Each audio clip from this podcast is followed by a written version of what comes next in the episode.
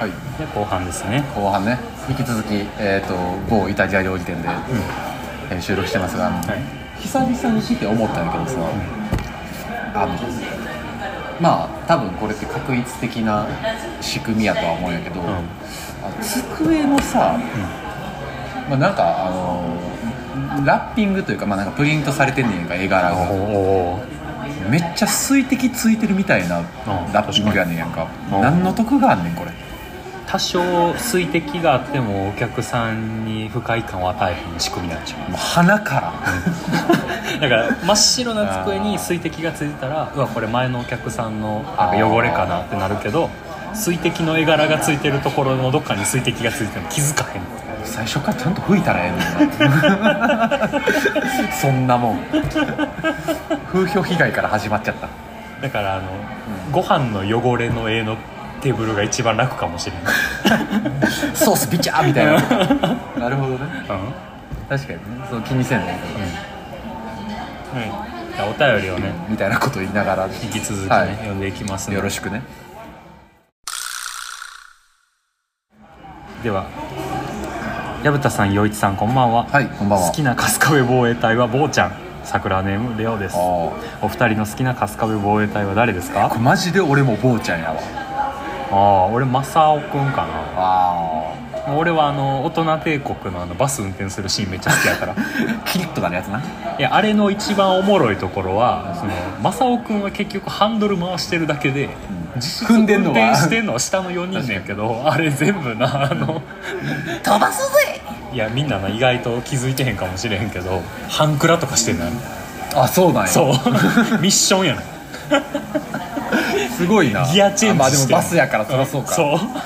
それの方がすなるごい。ほどいやまあやっぱそこのあたりを妥協せんかった制作陣スタッフよ。確かに。素晴らしい半クラの概念を半クラ理の概念解してる幼稚園児。素晴らしい。共感やんあ坊ちゃんでそういう意味ではあれあれ指揮官坊ちゃんやったから。あ確かにな、うん。ギアチェンジの。いややっぱ坊ちゃんって結局春日部防衛隊の頭脳やから。あやっぱあのみんなが見落としがちな事実にちゃんと気づけるのは坊ちゃんやから。ね ーちなみにあのこの前やってた「クレヨンしんちゃん」の映画に、あのハライチの2人がハライチ役で出てんねんけどハライチ役で。あの坊ちゃんはあのハライチのターンリスナーらしい めっちゃ箔つくやんハなんかそのの坊ちゃんの声優さんがってことなんやろうけどその映画のなんか試写会イベントかなんかであの坊ちゃんの着ぐるみかなんかを着て坊ちゃんがハライチのターン聞いてるって言ったらしい。めっちゃおもろいな。いいい話やいな。い話やな。でまあ本題に戻りました。ねで戻りまして、はいえーこの間病院の駐車場でギターケースを背負って泣いている高校生くらいの女の子を見かけました。いやそれマジか どうしようと逡巡しましたが今僕は車椅子に乗っているのでまさかそんな男に加害性は感じられまいと思い大丈夫と話しかけました。あ大丈夫っていうかそこ普通に車通るとこだしとりあえず屋根の下行かない？行った直後になんだかナンパっぽかったかなと思いながらとりあえず水分補給だと思い自販機にアクエリアスを買いに行って日陰のベンチに腰掛けましたがその道中何があったか聞いても女の子は全然泣いています握手やんじゃあじゃああかんやんえーその子が泣きながらアクエリアスを1本飲む間に断片的に話してくれた内容をつなげて要約するとカラオケが得意なだけでギターを始めてみたけど全然上手に弾けないし書けるだろうと思っていたオリジナル曲も全然書けない。私みたいなやつが音楽をダメにしているに違いないアイナ・ジ・エンドはあんなに頑張っているのにということでした、気合いに出してるのがマジアイナ・ジ・エンドの？絵えーギター練習してるんや。コードが難しいの？どのコード？と努めて明るく尋ねたところおえつしながら彼女は答えました。B フラットマイナーオン A フラット。なんて？それがどんな音かはとっさには分かりませんでしたが少なくとも初心者が挑戦するコードじゃないことくらいは分かりました。F の壁とかでもないんよな。えー泣き止んだらすっきりしたのか最終的に礼儀正しく頭を下げてその子は去りましたがあの時何と声をかけてあげればよかったのか未だに考えても答えが出ません。お二人なら何と返答しましたか？ちなみに帰って確認したら B, B フラットマイナーオン A フラットはめちゃくちゃ不協和音でした。ということでレオ君から。ね もうお便りで僕らを試さないでください。むずい。なあなるほどね、まあ、とりあえずギターがうまく弾けへん。で何が難しいねって聞いたら B フラットマイナー、オン A フラットって何やそれ。分数コードってやつですね、はいはい。まあ要は F の壁に近いようなことを。なんかを抑えながら変形してうん。こっちも抑えるみたいな、まあ、まあ要はえっ、とね例えば F コードって難しいってよく言うねんけど、まあ、制覇するやつね。そう制覇っていう左手の、まあ、ちょっと聞き手によるけどまず人差し指で全部の弦を押さえて残った中指薬指小指で他のところを押さえるっていうその人差し指で全部押さえるのがむずいっていうのがギターを弾く上でのいっちゃん最初の壁って言われてるんだけど手でかい人じゃないと難しいみたいなね。ちなみに B のコードも同じ制覇が必要なコードでこのオン A フラットっていうのが要はそのコードのベース音。はい。一番低い音ね。いや6弦。ねだから F コードのベース音は6弦の、えー、と1フレットの F の音やね。だからそのまま F なんやけどこの B フラットマイナーのコードのベース音が A っていう状態。だからほんまは正派で人差し指で B フラットを押さえるだけでいいところをベース音が A やからそこだけ一個ずらして1音ずらさなあかん押さえ方をしなあかんからあの他の指で頑張って6弦の A フラットを押さえに行かなあかんっていうめっちゃムズコードではあんねんけどあの僕がレオ君の立場やったらこう言ってあげます。チューニングを半音下げれば開放弦で鳴らせるよって。そうやな。あの A, A の音は5弦の開放なので、はいはだから1234弦で b マイナーを押さえてで A を開放で弾ければこのコードが完成する。でこれはもうあのレオ君の力量不足です。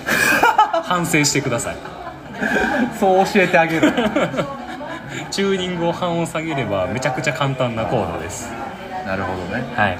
どこで使うんやろなこの曲。アイナ・ジ・エンドの曲で使うんかな。あまあでも j p o p やったらよくあるよこれ。へえアイコの曲とかめっちゃ分数コード出てくるやめろって思う。弾きにくい。弾きにくいでもみんな。分数コードが出てくるのってそのなんていうか前後の文脈なくではなくやっぱその A コードのそのくくりのまんまん。出てくるから結局他の弦が抑えにくくなるってことはない。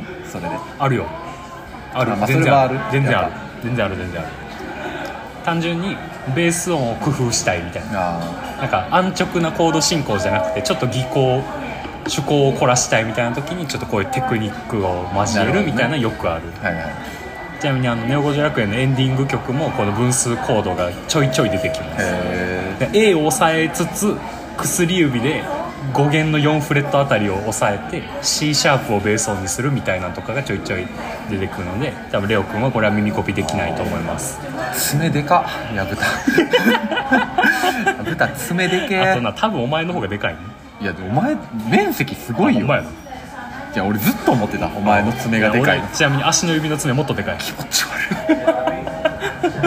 い。気持ち悪い。あの1回の爪切りで爪でかってなる。あのあの切り落とした爪。三日月でっけえ三日月でかい。どうでもいい。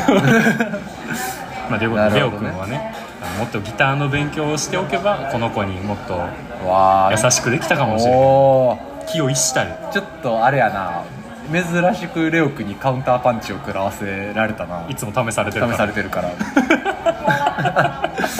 そういややった。ざま。まあ、それかチューニング変えない場合はあの4フレットにカポをつけてください。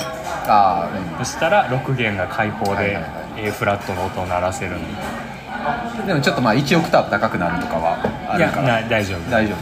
そうそうんであの B フラットマイナーのハイコードの方を押さえれば完成。なるほど。完成。ゴロリみたいな言い方したけどね今。わ下手や下手やった単純に。まマクマクさん何作ってるの？やから。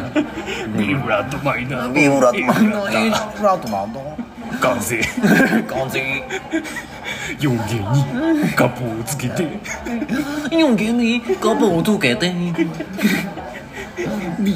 ビブラットマンナーのハイコード。をハイコード。をえれば完成完成全然ワクワクするあの聞かれてる少女。聞かれてるわけじゃないけど。出会いの話。ギター少女との出会いね。ある街中でギター少女に声かけたことギター少女の声か。俺はあるで。もうそうなの、気持ち悪い。お前も一緒や。ある。俺はある。お前らほんまきしょいな。いや前々から思ってたけどレオ君のきしょさとお前のきしょさ同類やねんよ。レオ君きしょいって言うなよ。レオ君はきしょいよ。街中で縄縛りされる男はきしょい。通りで。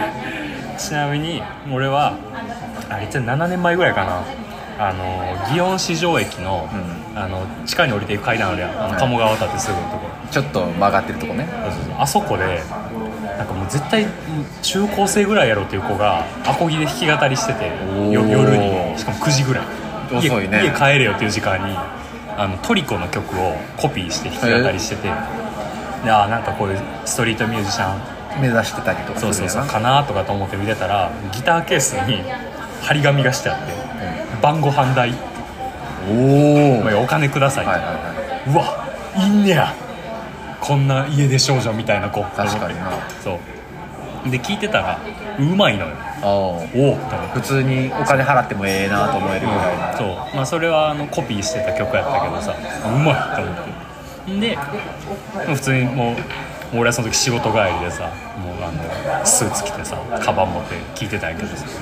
で終わってからあもうお金入れるか。1曲聴いたしと思って千円札をそのギターケースに入れたら「あありがとうございます」みたいな。でなんかいやすごいうまかったからこれな情けとかじゃなくあのオリジナル曲とか作ったらまた聴きたいです。ででも俺はその1000円だけ渡してで名前なんかあのツイッターのアカウントが書いてある紙みたいな。アットマーク何々そうそうそうそうそう。でそれだけちょっと覚えてで後でツイッターとか見てあ高校生なんやとかと思ってな。あの弾き語りやってます音楽やってますみたいなの書いてあってさへえとかと思っただけやったけど。5年後ぐらいにあのナノボロフェスタで見かけてその子を。演者で？いやあもちろんそのバンド組んで活動してるっぽいねんけどその時は出演はしてなくあて普通にあの歩いてるの見かけて。でその時によう覚えてたな。いや俺も忘れててなんかこの子どっかで見たことこの隣でタバコ吸ってるこの子俺はどっかで見たことあると思う。であのネオ五条楽園にも一回ゲストで出てくれた後輩の清水、はいはあの子もしかしてあの枠って名前の子？って聞いたら「あそうですよ。なんで知ってんですか?」みたいな、俺あの子が高校生の頃い弾き語り弾き語りしてる時にお金あげたことあるっつって。そうで「あ足よ。長おじさんやってるやん。今めっちゃ活躍してますよ」みたいな。へえ TikTok でめちゃくちゃ人気者っすよあそうなんや。マジかと思って。そう。あのワクちゃんっていう子やねんけどあん。の山水に勇気の勇であの枠って書いてああ枠。湧き水の枠ね。そうそうそう。でワクちゃん。って子で活躍してんだけどで俺がその清水伝いに全然わかんないな。清水伝いにそのあのちょちょ喋る機会があったから喋ったら「えもしかしてあの時の晩ご飯代くれたお兄さんですか?」みたいな「覚えてんねや」と。す思ってまあ確かに1000円ってなかなかあんまない。いやてか俺しかくれへんかったらしい。あそうなんや。あマジかと思う。そう。でも未来への投資成功やんと。思うほんまやうなんでその時にはもうオリジナル曲も作ってってそいうそうそうそうそうそう。もうすごい人気者フォロワーもめっちゃ多いっぽいし。すごいね。そう。才能あふれる子なんやな。そうやね。っていう再会を5年越しにしたっていうのをこのレオくんのお便りで思い出した。レオ君の思い出を食うな。そんなんで。レオくんのそっちの方がええ思い出や。レオくんのこの話思い出の範疇に入んのかな？なんかなんか病院でブイブイ言わしまくってる印象しかない。あいつ。これこのギター少女からしたらあの見知らぬおじさんがアクエリアスくれた話やそうやね。なんかなレオ君今ギャルゲーやってんのやろリアルで。看護師ギャル看護師ギャャルゲーやってるやんか。レオ君めちゃくちゃ悪くてじゃ悪口ちゃうよ。あのほんまにそうやなと思うだけで。いやまあまあなんかいろいろあったらしいけど元気そうでよかったよ。いや少なくともこの前レオくんと電話したけどあそうなんや。元気そうや。よかったねほんまに。よかったけどギャルゲーしとるやん。いやまあまあまあということで、お便りするぐらいには元気や元気でよかったね、い。ほんまに。なんか俺らの絵も描いてくれてたしなんか。ああ書いてた。なんか俺があれフライトキャップかぶってるやつ。見た。はいということでね、うん。まあ、レオ君もまあ、あ可愛い絵描いてくれたな。どどうせ暇やろうからお便りいつでも送ってください。ほんまやで。どうせ暇やろ今やるから。いやなんか散歩ぐらい一緒にしよう。うまいはい。うん。ということでねおしよう。しようまたよろしくお願いします、よろしゅうにね。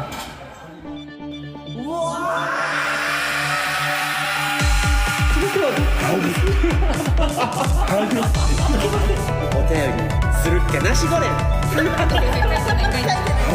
ちぼちですもうこれは運命と呼んでいいのでしょうか。どうしてだよどうしてだよどうしてだよ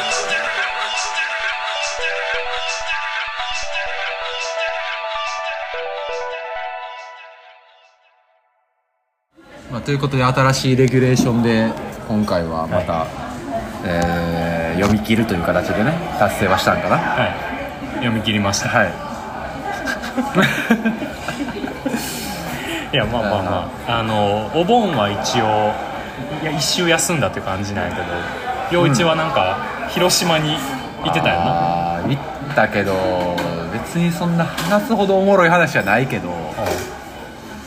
いやまあなんか結構一人旅って必要やなみたいなのを結構俺は実感はした。まあ、みんな言うよな。うん、でこの年になるまでその純然たる一人旅というか、最初から終わりまでずっと一人で行動するみたいなのがなかったなっていうか、なんか今までも例えばそのちょっと東京行きたいなと思って、そこでまあなんか現地に住んでる友達やったりとか連絡して一緒に飲んだりとかそいつにち泊めてもらったりみたいな感じの旅はしたことがあったけれども、まあ、なんかそういうんじゃなくもうなんかほんまに自分を知ってる人が誰もおらん土地やったりとか、そういうなんか自分が持ってるコミュニティとかとはうん。全く別のところで旅行じゃないけどまあなんか普通に行動をしたいっていうのを、ほんまになんかお盆に入ったあたりに、もうなんかもう夕方ぐらいにその日の夜行バスを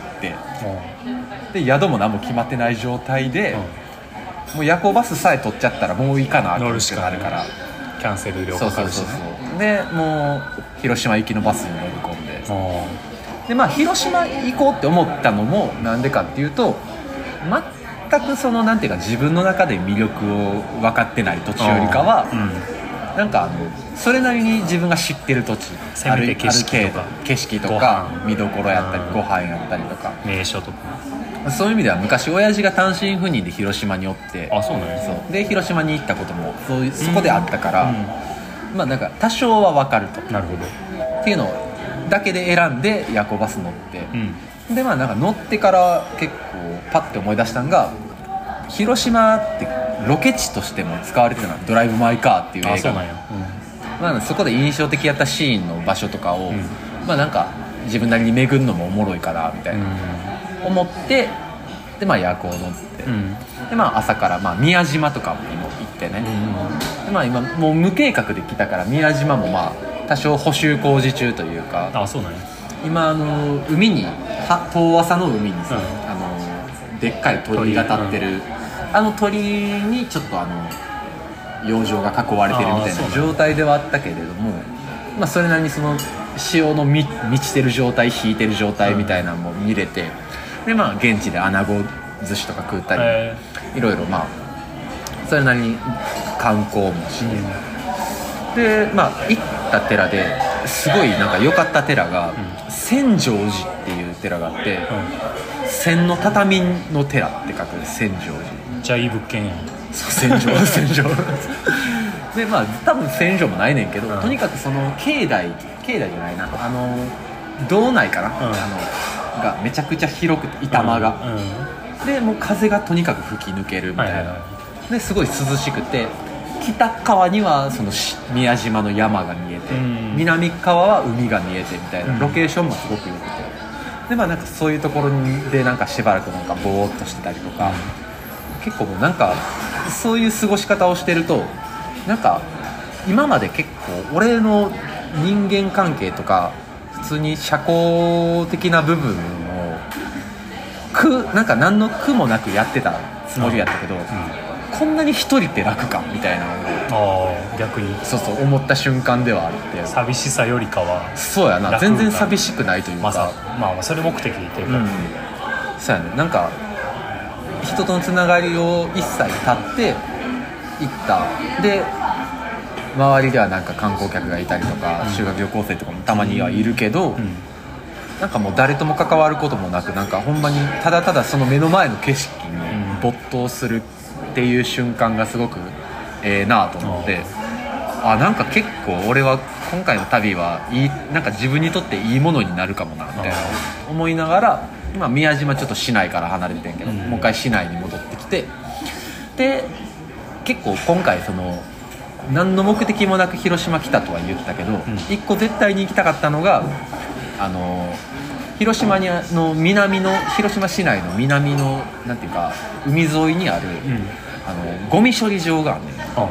でそこが結構あの有名な建築家がが作った結構洗練されたデザインのあの建築物としてもなんか結構面白いうん。ところでそこがまさにその「ドライブ・マイ・カー」のあ舞台にもなってる。なるほどね場所ではあって結構そこでの、えっと主人公同士の会話が、結構各シーンを映画の各シーンをついてるみたいな場所で。でもなんかあんまり俺その聖地巡りみたいなのは興味ないねんけど、なんか結構そこに来た時なんかやっぱその「ドライブ・マイ・カー」という映画自体にあまりに自分が感じ入ってしまってた部分もあってあこういう気持ちでみんな住んでんなみたいなのあ分かるぐらい感動をしてしまって。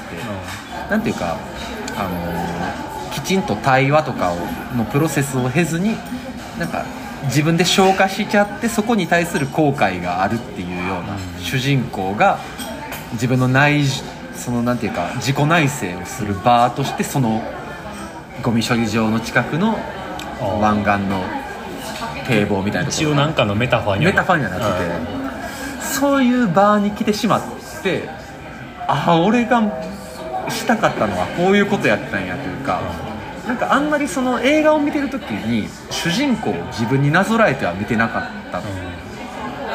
けれどもなんか部分的にそういうところで共感を俺はきっとしててでそれを誰かにきっと吐露したかったんやなみたいなことをすごく思ってでもかつ今一人でいることにはある意味意味はあって、うん。これここを誰かと来てるっていうことではなく自分一人でここにたどり着いたっていうことには多分自分の意思があって多分俺が求めてることはそれはセルフケアやったんやなみたいなのに。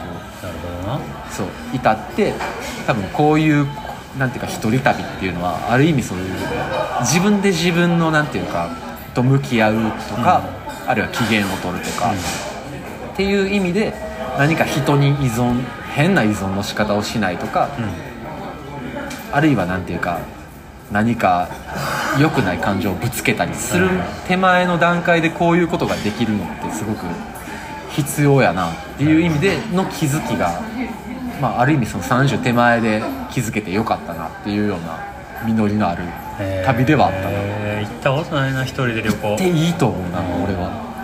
今回その行って成功したのはあの1個だけ目的を作ったことやと思う。なんか多分何の目的もなくやとあの面白くないけど、うん。一個これさえ満たされればとかこれを達成できれば、うん。あのまあ、今回の旅全体の目的、うん。目標達成になる。っていうところでのその後のなんていうか不可抗力的な部分はうん。おまけ的に捉えれたらなんかいい旅になる気はするね。場所を定めるところから迷うな俺やったら。一人でどっか行くってなったら。だから要は東京行っても意味ないやんか。ないね。多分。なんやろうな。でも行ったことない場所でいつか行ってみたいと思ってるのは北海道かな。ああいいと思うよ。行ったことない、遠いけど宿はもう普通にホテル泊まった？いや宿はねなんかあの外国の人しか泊まらんようななんかなんなんていうんやろあれ。ゲストハウスか。ああ顔パスできたってこと？そう中国人で 竹の柄の ほんまに着ていったからなこれ。あでも俺もああの外国人の人が泊まってるゲストハウスに泊まった経験はあるよ俺も一人で。なんかおもろいことありそうやね。なんかあったの？なかったな。なかったな。あった？そういうえなんか俺が大学の卒業旅行で、まあ、東京の友達とはいはい。東京とかあの江ノ島行くみたいあなであの、まあ、現地で集合しようみたいな。あはいは言っててでそのまま普通に現地集合して一回り遊んでで解散してから俺はその江ノ島の近くのゲストハウス取っててでその友達は普通に東京の自分の家に帰るみたいな感じだったけどそのゲストハウスがなんかないろりのあるちょっと古民家みたいなうん。ゲストハウスやってでそういう趣に興味ある外国人の人が泊まりに来るみたいなそのベッド型じゃなくてみたいな。ジャパニーズテイストの畳の上にあの布団を敷くタイプの。いいやん。一部屋男性6人違う部屋に女性6人みたいな雑魚ねなんや。そうそうそうそうそう。とその家族用の個室みたいな感じ、で俺はもうその男性部屋。6人の相部屋ね。で俺が帰ったの結構夜遅いぐらい 10, 10時ぐらいやったのかな。で帰ったらベトナム系かな。親子であの普通にお父さんお母さんと5歳6歳ぐらいの男の子の3人の家族がいてでそのなんかいろりでずっとスマホでつなんか多分旅行のプランかなんかを調べてたの次の観光地に。で子供はあのその辺で遊んでて。でいろりはあるけど別に火とかついてなくあのついてなくてあの魚焼く時だけつけるらしいんだけどうん。でそしたらなんかあの、まあ、普通にそのいろりの周りとかに座布団とかが置いてあってで俺が「あすげえこれがいろりか」とかって思いながらさ座布団に座ったらさブーってやってさ。ブーブークッショそうブーンブークッションの。ブーって音がしてえっとかと思ってさバッて見たらさブーブークッション出てきてそしたらそのベトナム人の男の子がもうケラケラ笑ってる。はめられたんや。はめられたと思って。こんな古典的なほんまやな。ベトナムにはないんかと。昭和笑いが。であこの子が仕掛けたんかって思ってで俺がもうそれ気づいたからもうあえてもう一回そのブーブークッションの上に座ってさブーってやったらまたケラケラ笑うっていうのでそのブーブークッション次その子に渡して自分のお尻に敷かせて自分で踏んで自分で笑って。みたいな自家発電してる。親1ミリも笑ってへんねんけど。厳しいな。でなんかそれで俺があの筆記用具持ってたからさその子とさお絵かきしてさもう言葉わからんから向こうも日本語わからへんし俺もそっちの英語が通じるわけでもないそもね。うんそうそうそう。だからお絵かきだけして遊んで、であの次の日の朝あの起きたらその子があのなんか俺がまだ布団の中おってんけどその子は騒いでる声聞こえてで窓の外見たらもうその子がもう出ていく時やったからさ目あってさ手振ってくれたからさあのこうやってカメラ向けて写真だけ撮らせてもらってじゃあポーズ撮ってくれたからそれであのインスタに載せたりもしてたんやけどあこれがあの旅の出会いってやつかとかと思ってあそう。でなんかあのそのいろりのスペースはその共用スペースなんやけどもう一人日本人の20代後半ぐらいやったんかな当時。の男の人と同じぐらいの20代後半ぐらいの女の人。別々でそれぞれ1人ずつ来たはって。でその人らも介してそのベトナム人の子と一緒に遊んでたんかその時、まああの遊ぶっていうかもうその子とちょっとはしゃぐぐらいの感じで次の日の朝俺が普通にあの顔洗ってで身支度整えててでその玄関でそのチェックアウトして出ようと思ったらなんかあの女の人が「いやバス来るん30分後らしいですよ」みたいな。あマジか。と思ってじゃあちょっと待つかと思ってまたそのいろりのスペースででそしたらその人が「あどちらから来たんですか?」みたいな「あ僕京都から」みたいな「あそうなんですね」みたいな「私長野からなんですけど」へえ。えー」とか思って。で何旅行なんか旅行旅行ですかみたいな「あまあまああのちょっと卒業旅行と言いますか」みたいな。あの大学最後に東京の友達とちょっと遊ぼうと思ってみたいな「あいいですね」みたいな。で私はもう普通にちょっと江ノ島にただ来たかったんで一人で来たんですけども。あそうなんですねみたいな。出てたらもう一人の男の人が来て結構なチャラかったその人。連れが。そのベトナム人の子と遊んでた時も思ってた。この男はベトナム人の子と遊ぶふりをしてこの女の人に近づこうとしてるとこいつは絶対そうやちょっと茶髪のちょっとパーマが当たってる感じてる感じ白いジーパン履いてる、はいはいはあのダウンのあの袖ないやつ。いあ嫌やな。ダウンベストみたいな着てる男や。でなんか俺がそのいろりのスペースでその女の人と時間潰してた時にその男の人も出てきて「うん。あもう行くんすか?」みたいなで「あ僕次のバスで行こうと思ってあ私も次のバスなんです。あじゃあ俺も次のバス乗ります」意味が分からんと思って。じゃあ俺も。お前はどこに行くんやと思って。お前な。でなんか結局その3人でバス待つ感じになって。でバス乗って。でこのどこ行くんですかみたいになって「あいや今日はまたその東京の友達とちょっと会うんで今からちょっと東京行くんですけど」みたいな「あそうなんですね」みたいな「私とりあえずちょっと今からお昼ご飯のお店だけ探そうかなと思ってるんですけど」みたいな。で男の人が「俺もそうっすね」いやいやいやと思って。なわけないそう。でなんかその女の人はあの俺よりもあの先の方で降りるみたいな。ではい俺はもう電車に乗るから俺はもうちょっと先に降りるでその男の人はバスにそのまま乗って残った女の人と2人でバスでバーって行ってんけどうわかわいそうに。と思って女の人あいつ泣いてしなあかん面倒くさそうな。でもう俺の中ではそれで終わってたんやけど、後日なんかそのゲストハウスからあのご利用いただきありがとうございました。その当館はいかがでしたでしょうか？アンケートみたいな。よかったらレビューをお願いします的なメールが来て。でそれ見てたらさあフェイスブックあんねやここって思ってでフェイスブック見たらそのブーブークッション持ってる子供が乗っててさ。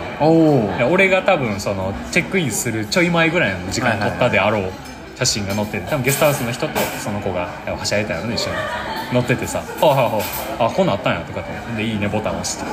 でスクロールしたら、その女の人と男の人がめっちゃ寄り添ってなんかあのそのゲストハウスの看板一緒に持ってる写真出てきて大茶番やうまくいってんのかいと。思いってるんや。なんやねんこれと思って。案外意気投合してたんやそう？なんなんこれと思って。なんこれ。めっちゃもやってしてまあ嫌とも言えず。嫌とも言えず夏。いやなんこれと思って。まあそれはしょうがないよゲストハウスの思い出。そうですね。いやでも案外そのいいもんよな、うん。なんか結構い行ったところもあの俺はもうなんていうかどっちかっていうと一回チェックインした後は、あのまあ広島の飲み屋さんやったりとか行くの結構いろいろ友達にも教えてもらったところがあったからそこら辺バーって巡ったりとかそれこそドライブ・マイ・カーで使われたバーが近くにあったから、あもう完全にそこがロケ地ね。そうやね。でああで近近場やったし興味あるし行こうかな。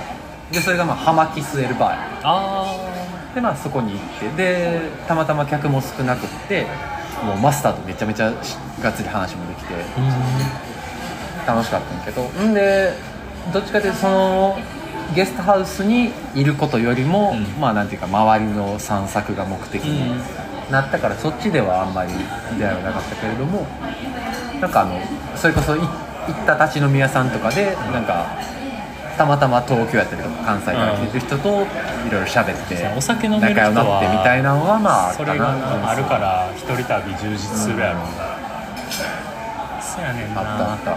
夜に飲みに繰り出すがないからな。せやんな。だから一回飯食ったら終わりやもんね。だしコーヒー飲みに行っても誰かと喋るとかないよよっぽどのことがない限りないからね。立ちコーヒー屋ってあったらいいのね。ほんまやんな。いやまあうんそうやな。コーヒースタンド夜にやらんからな多分。だから夜やってるコーヒースタンドって結構もしかしたら盲点かもしれないな。確かに。まあ確かに旅に出る理由100個ぐらい作らな。いやー2個で。ええよ100個も多分な生きてるうちには見つからん100個も。多分な12個見つかった時点でほんまに行った方がええんやろな。な俺は思った。それを29で思ったな。なんか逃避でええからどっか出ていくみたいなのは俺はすごく今回の旅を経て一番収穫としてあったものかもしれないなるほどな。すごく気軽になんていうかなんやろな。ほんまになんか自分の存在をもっと小さく小さくできたと思う。そう。誰も俺のこと知らんし誰も俺のこと気にせんし。俺が旅行客やと知ったらまあ言うたら一時的にしかおらん人としてしか扱ってくれへんところが気楽やったし。そうやな全部が良かったなほんまになんか思い出したのが100万円と苦虫女やって。ああ行った先でなんか1枚イラスト描けたら結構満足しそうやな旅行として。とかね。そうそうそういかんと見れへんかったものそう。俺もでもそれはあった。なんか一句読むみたいなのがあったし多分な俺らが仕事として出張がないからっていう感覚もあるかもしれない。全国飛び回ってる人とかやったらあんまそういうのを趣味で行こうってならへんのかもしれない。確かにな。ここに折れることの方が貴重みたいな。うん。そうやな。それありかもしれない、いや良かったよ。ほんまに。存外良かった、ん。俺は。おすすめするね。か。ちょっと落ち着いたら計画してみようかな、多分なんかそこで何かを得ようみたいな下心もいらんぐらいやと思う、うん。なんか行くこと自体が目的でいい、そうやな。一人で飛行機乗ったことないから飛行機で北海道に一人で飛行機に乗るっていうだけで俺は達成感あるかもしれない北海道行く時は呼んでほしいな。もう趣旨変わるやん。も北海道は俺も行きたいな。う趣旨変わる。北海道は行きたいあでも別に1日目おのおの一人旅で2日目合流でもいいかもしれない。ああじゃあ北海道広すぎてもう合流がめんどくさい。やでもまあ別に札幌市内とかでやったらよっぽど辺境の地に前が札幌で俺が国後やったら終わりやな何しに来るの 北方領土見に行きたいみたいになったら。見るってあんのあれ。そうやな。まあでもまあまあまあそういう旅に出る理由見つけて繰り出すのもいいかもしれません。いいと思うよ。いや皆さんの一人旅エピソードとか俺ら旅行ベタってのは変わってないから、な。んかあのおすすめのこういうのがいいよっていうの欲しいね。こういうプランで、うん、とかこういうのを目的にするといいよとか。そうやな。そう。たとえ身近な場所でもねもちろんあの一人旅という趣旨は達成できんかもしれんけどこの地に行ったら私がおりますのでみたいなの。確かにありやな。いやでも別にさ一人で旅行行って現地で桜の人とちょっと対面してご飯ぐらい食べて解散するってなっても別に一人旅の範疇ではある気するけどね。まあね。一個の目的として現地の知らない人と開口するせやな。なんだかんだで目的ちょいちょい達成していってるからな。東京でイベントするとか。個人の目標番組としてのね。そうそうそうそう。だから個人の目標とかも。ああそうやな。達成していきましょう。そやな。ちょっとちゃんとそやな。達成していこう。はい、というわけでね。はい「ネオ五条楽園」はお便りが来たら週1回か2回どっかのタイミングで配信したいと思いますので聞いてください。サイゼリア以外の場所です